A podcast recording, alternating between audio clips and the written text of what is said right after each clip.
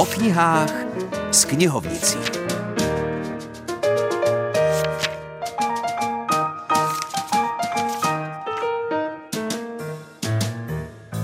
Hezké nedělní odpoledne přeje Filip Černý.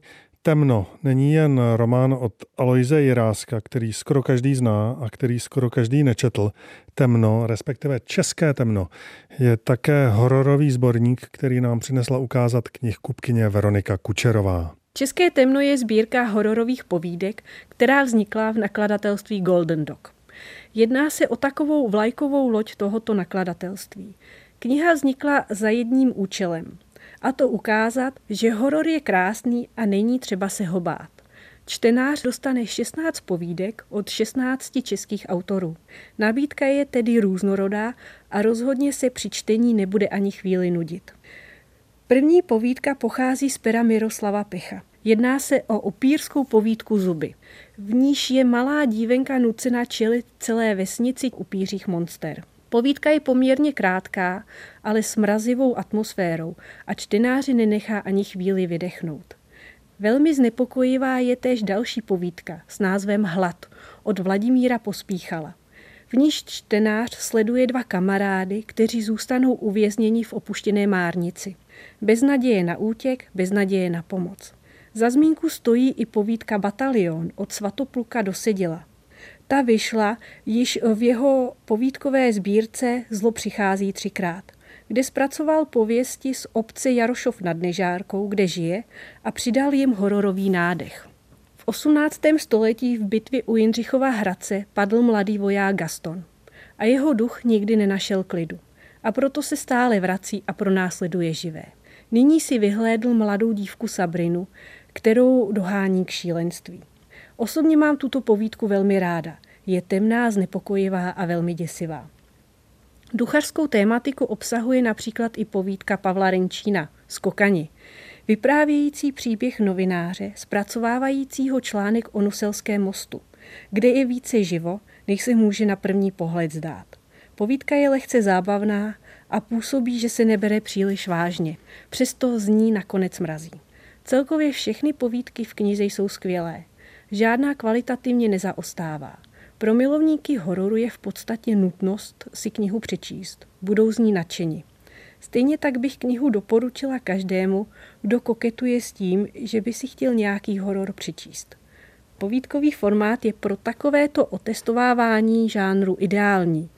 A tato kniha obsahuje mix různých vypravěckých stylů a kdo ví, třeba dotyčného některý osloví. Pomalu, co noha nohu mine, jsem se šoural přes Nuselský most a v duchu častoval šéf redaktora Holoubka, který mi zadal tuto reportáž nejrostodivnějšími přízvisky z říše zvířat, protože jsem, jako obvykle, zapomněl vyměnit vybité baterky v diktafonu, byl jsem nucen, jako obvykle, vytáhnout ohmataný modrý zápisník. Tak začíná hororová povídka z ze sborníku České temno, Baterky v mikrofonu také trochu haprovaly při natáčení následujícího rozhovoru Hely Dvořákové s Petrem Šámalem.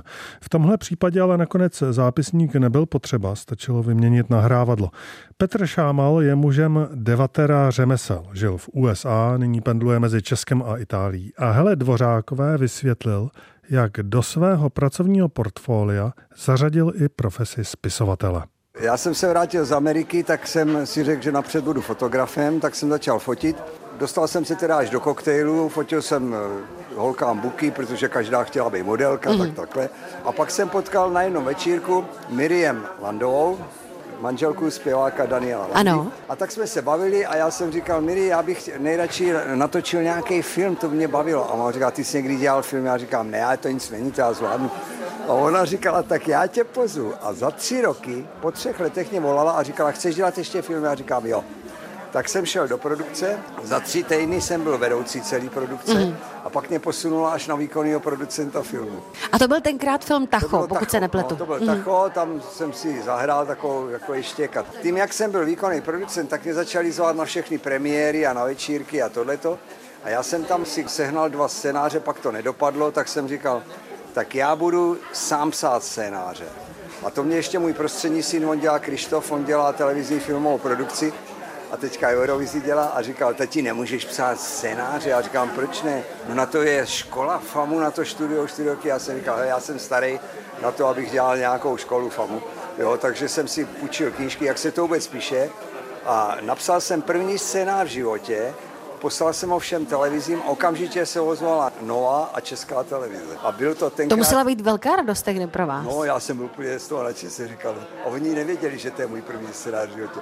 A já jsem to nazval seriál 30 případů majora Markoviče, bylo to taková nostalgie na toho majora Zemana, že jo, nepolitická a mělo to být jeho případy. Markovič byl 30 let na oddělení vražd, jo. No, jenže já jsem si vybral Karla Rodena, s kterým občas jdu na kafe, že by mě tam hrál toho kriminalistu a poprosil jsem tenkrát pana Juraje Herce, režiséra, jestli by to nevzal jako režíně. No. A mě řekli v televizi, říkali, hele, vy jste si vybral dva nejdražší lidi v republice, takže nic. Takže to nedopadlo a do toho přišel právě pan Markovič a říkal mě, Petře, oni chtějí o mě napsat knihu a ty bys to zvládl, ne? Já říkám to, že jo. Nakladatelství Epocha mě zavolalo, já jsem říkal, já jsem knihu v životě nepsal, ale to nic není, to já zvládnu. A takže, takže takhle vznikla takže, knížka Kriminalista Jiří Markovič ve vašem Oni podání. mi řekli, napište 20 stránek a my rozhodneme. Napsal jsem 20, říkali, berem, píšete dobře, berem. Já jsem říkal, tak to je dobrý. No a tak jsem vlastně zjistil, že umím psát knížky. Jak prosté, milí ocne. Poslední knížka Petra Šámala se jmenuje Ženy za mřížemi a autor ji napsal v ženské věznici ve Světlé nad Sázavou. Tak ať už nás posloucháte doma, v autě nebo třeba ve vězení, tak vězte, že pro dnešek končíme a další porci knižního povídání vám zase naservírujeme v tomto čase za týden. Do té doby žijte blaze.